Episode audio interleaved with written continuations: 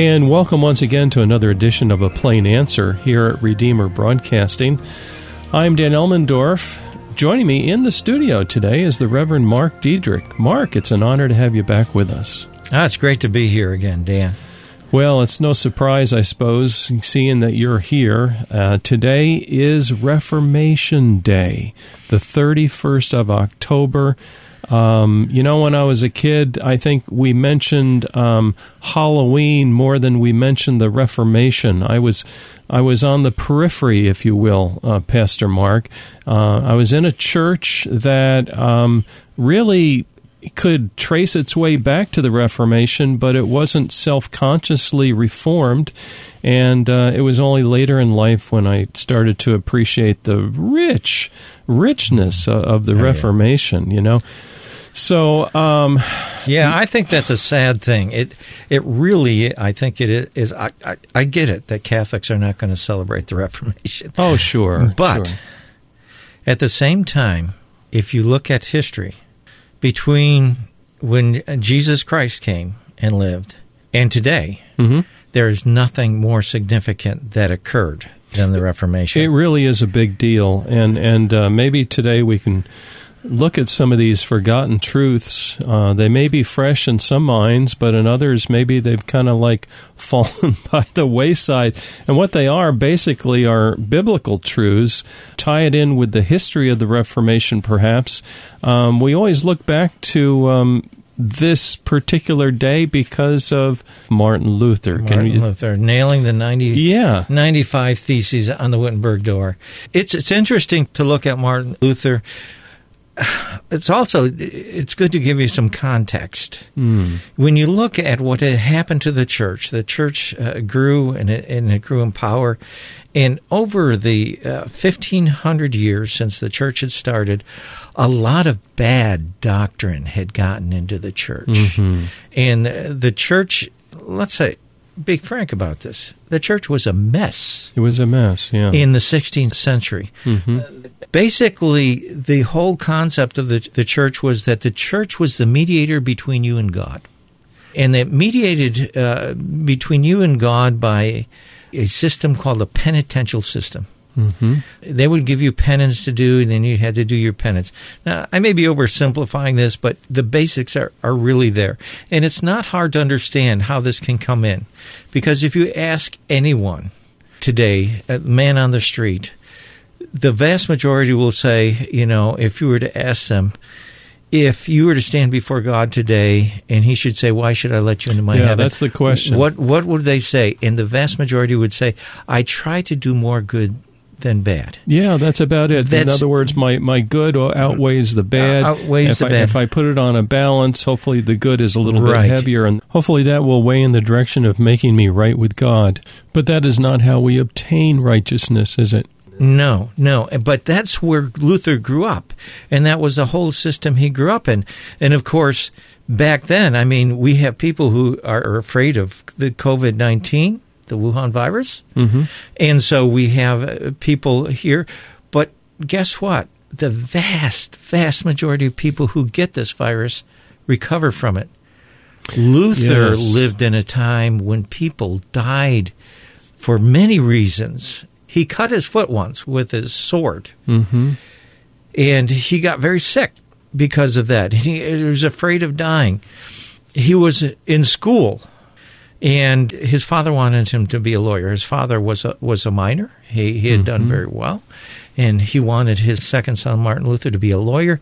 He's coming back from a holiday, headed back to school. He gets caught in a thunderstorm. Bolt of lightning strikes him. He's so afraid. He's on his face and he's, he prays to St. Anne, St. Anne, I will become a monk. Isn't that interesting? You know, of course, St. Anne, a lot of Protestants don't know who the saints are. St. Anne is Mary, the mother of Jesus' mother, mm-hmm. and she was a patron saint of miners. And and so okay. he, he made that plea, and he did. He went into an Augustinian monastery. So he became a monk. Yes, to try to be good enough to be acceptable to God. Mm-hmm. I wonder if our listeners have ever felt that way, where I'm going to try extra hard today. I'm going to try to be good enough to be acceptable to God. And you know, it's good to work at our sanctification, but if we're not born again to begin with, that's kind of a problem, isn't it? it? It's an absolute problem. And Luther once said later, he said, if any monk could be saved by their monkery, it was me. oh, yes. Because he was the epitome of what a monk should be. He did all the things. He stayed up late at night. He did everything he was supposed to do and then some. The problem was he'd come to the confession and he'd start confessing. and he'd confess. And he'd confess. No end to it. And poor Staupitz, he- you know, uh, Who was uh, he? The priest he was he, them? he was the head of the Augustinians there, and, and Johannes Staupitz. You listen to him, and I, I always give this example. If you know the old uh, movie uh, Columbo, Mhm. you remember that old series? Oh, yes. One more yes, thing. somebody. Yeah, he he'd be asking questions, and as soon as he started leaving, he said, "One more thing. Oh, just one more question." You know, and this and this was Luther. He'd get done with his confession and start leaving. Oh, wait, wait a second. One more thing I need to confess. Mm. In 1510, there was some uh, business that needed to be taken care of in Rome. So Staupitz sent Luther. He thought it would do Luther some good, and I think he probably thought it would do him some Staupitz some good because he wouldn't have to listen to Give him a little his break. confessions. So anyhow, he sends Luther to Rome. And Luther gets to Rome, and there's two thoughts in Luther's head. When he gets to Rome, he, here he's in the holy city. And a couple things he really notices once he gets in the holy city. He noticed there's a lot of brothels Uh-oh. and a lot of things. And he soon realizes they're for the priests. Oh, no. No, yeah, no, no, yeah. no, no. The immorality was rampant. But they had all these things where you could do penance to get relatives out of purgatory. Hmm. And so he was, one of his thoughts was he wished his parents were already dead. oh, dear. so he could get them out of purgatory. So- Because here he was uh, in the place. He said, "Well, I'll do it for my grandparents." And but the other thing was when he went up the stairs.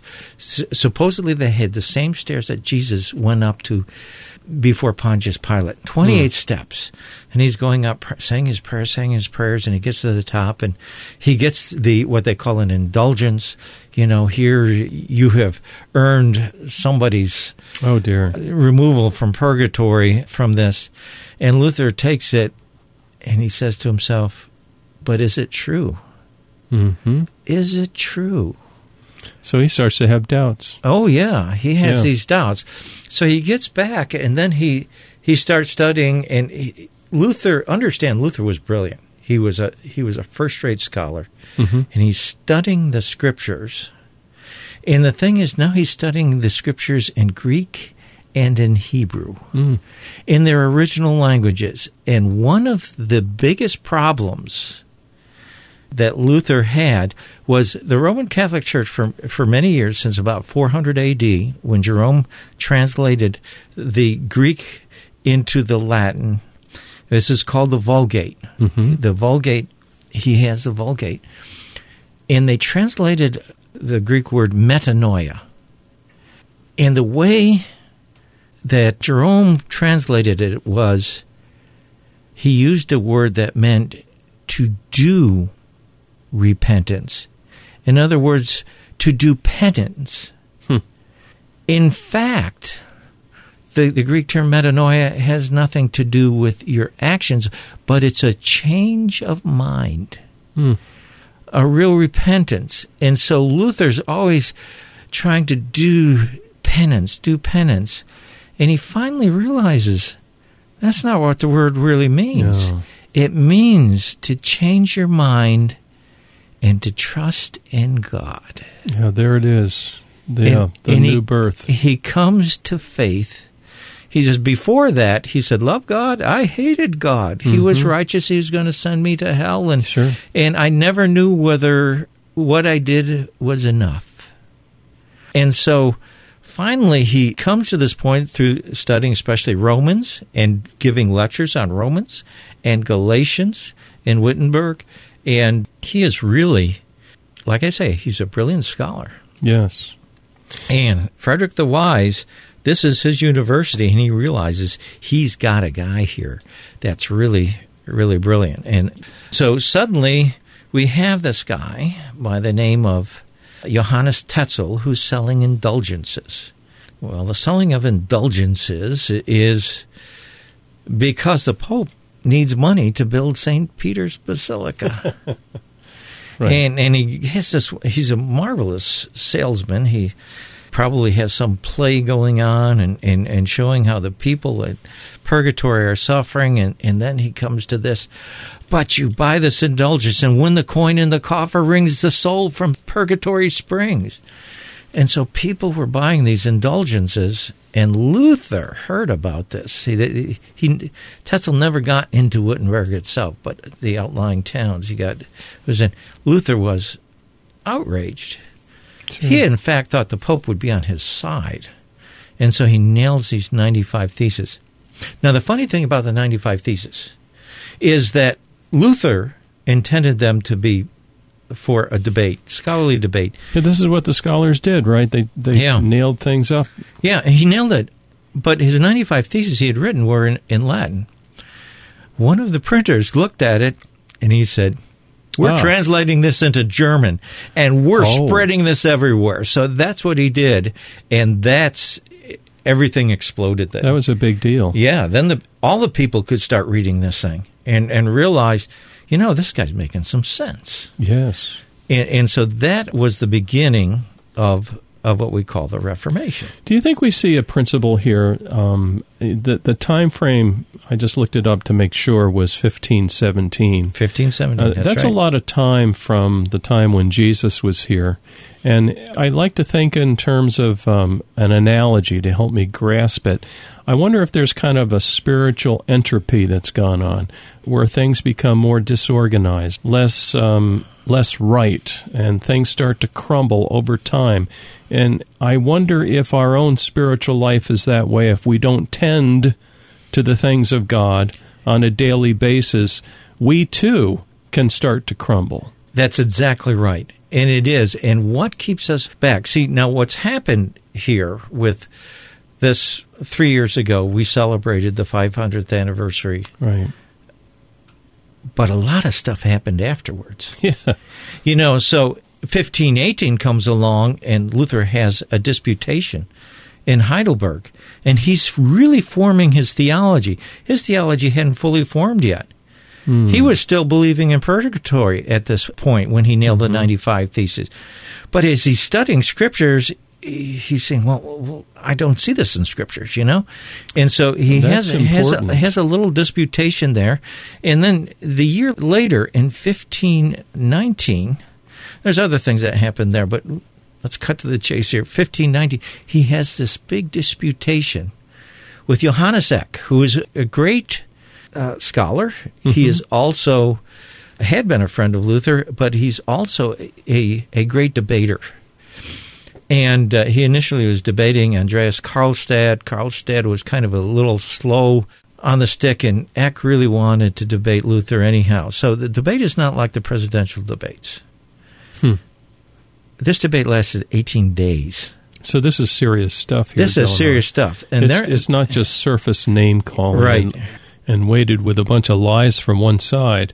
And so Eck gets the rules changed. And this really knocks out Andreas Karlstadt because Karlstadt is a guy who brings a library into the debate. and when a question is asked, he says, wait a second, let me start looking things up. And he, and Eck is like, no, no, no, we, we have to have this. So got rid of all the books, and then he's got Luther before him. Well, Luther's a sharp cookie. Mm-hmm. He doesn't he may not know Peter Lombard and some of the more recent scholastic scholars as good as Eck does, but he knows the Bible a lot better than Eck does. That's what's key. And he knows the early church fathers better than oh, Eck. Yeah. And so they're going back and forth. And the funny thing is, you know, the debate was never there are two universities that were to vote on it. It was two years later that before they, they actually voted and said that Eck won. But like they said, as far as the people were concerned, Luther had won. Yeah. And so, what is happening in all of this? Now we're at 500 years. This year, it's 500 years. On October 10th, 1520, Eck is knocking at the door of Martin Luther and he hands him a paper. It's called Exsurge Domine. Hmm. You know, O Lord, arise, the wild boars in your vineyard. And of course, the Pope was calling Luther the wild boar. He gives him 60 days. 60 days he's got to recant, Oh, or else he's being excommunicated from the church. Uh-oh. What does Luther do? He responds. He burns the bull. He burns the canon law. And I just want to read a few things in the back, which is very important because it speaks to your question, Dan, about how easily it is. Yeah. He, in, in the last, uh, he has 30 points here, but the last three, I'm just going to hit the, the heading. He makes his useless laws equal to the gospel and to Holy Scriptures, as he repeatedly indicates in the decretal. And then he says, the Pope has the power to interpret and to teach Holy Scriptures according to his will and allows no one to interpret it otherwise than he wants. Hmm. And finally, he says, the Pope does not derive authentic existence, strength, and dignity from the Scripture, but the Scripture from him which is one of the main articles. So you see what he's saying. The Pope is putting himself over the scriptures and not under the scriptures. Oh, yes. and yes. that's the key. Luther's finally forming, and he's saying the only way we know God, the only way we know truth, is the scriptures. Yes. Now that's really important, and uh, I time is flying by here. We've got another seven minutes left, and that's it. Um, suppose somebody's listening today, and um, they've been in the church all their lives, but they've never really read the scriptures. Any advice where to start? Really practical. Well, uh, the practical thing I would say is start reading the Gospel of John. Gospel of John. Yes. All right. Gospel of John. Some people start with the Gospel of Mark, but Mhm. uh, I think it's very important. Also, there are reading programs that you can find online, and uh, I have a little app on my phone. That's how I do my devotions. That's good. That's good. And, and the way I read it, I, I read through at least uh, the complete Bible once a year. oh wow, that's And- really impressive, actually. Actually, So- I don't think so. So you're reading you're reading God's word and you're chewing, chewing on it. It's that important. You know what I did this morning? Uh, this is a little bit off subject. I I had a on my phone. I've got the Psalter. You know the, Oh, the yes, Psalms.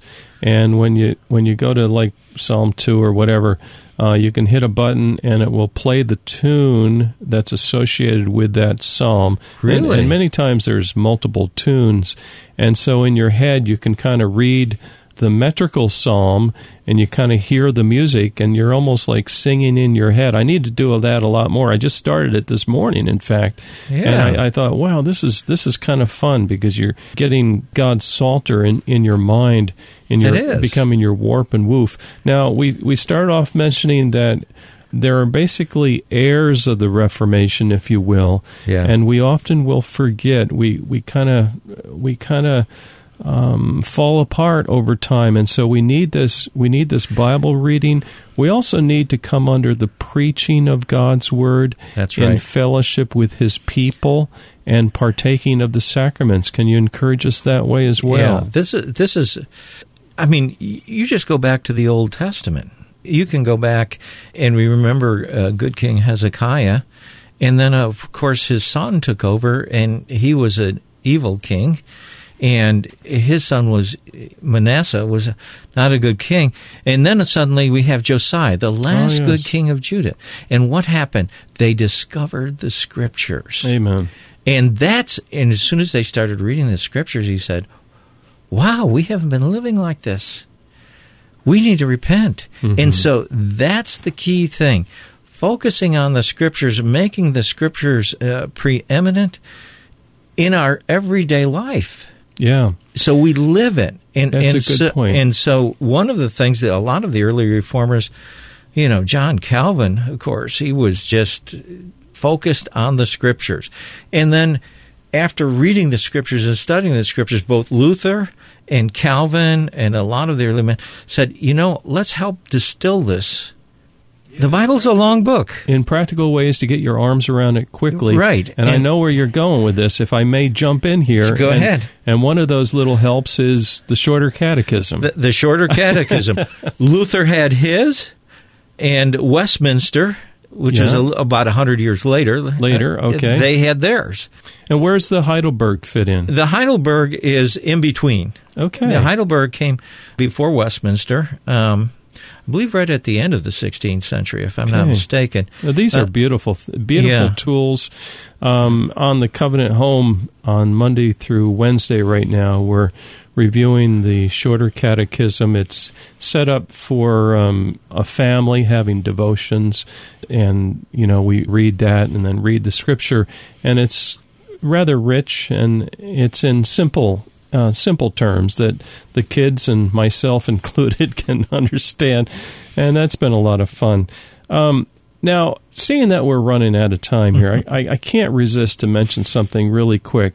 You've mentioned before on this program the effect the Reformation had on the formation of the of America. Can you just quickly comment on that? Yeah, absolutely. A, a lot of people, you know, and, and sadly, I think it's uh, mostly taught in, in our uh, schools and even the universities that the philosophy behind the uh, American uh, Experiment, if you will. experiment. I was going to say that, and I wasn't sure whether I should say it. The? American experiment was the uh, Enlightenment. I've It- heard that. it was not.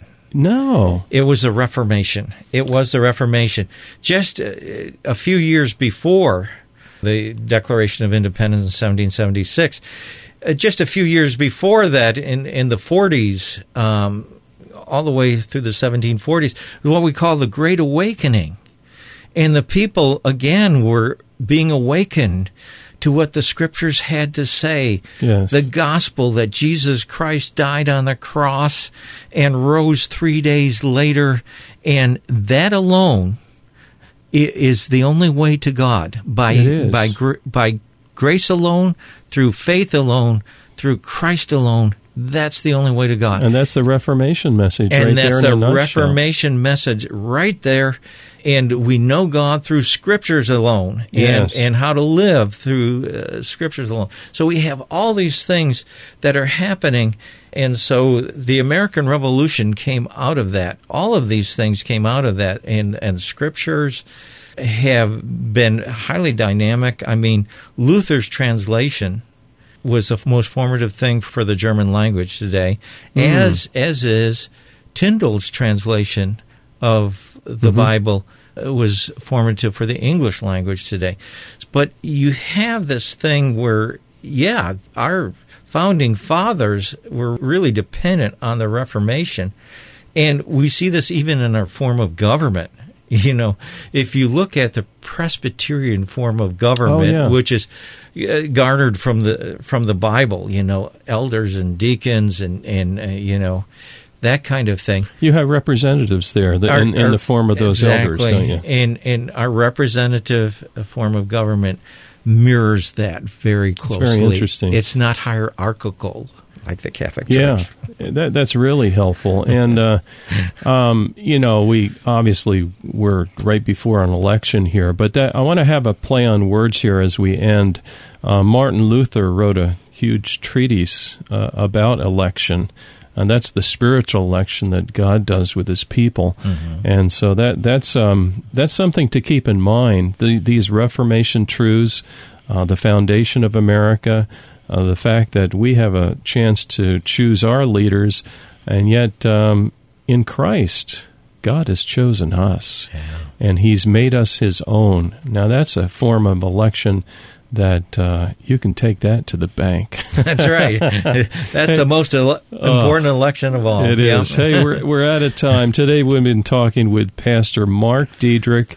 If you wish to contact us, just use the station's email address, ministry at redeemerbroadcasting.org. We'll get your note to Mark and he can answer any questions that you have. He loves uh, to answer questions.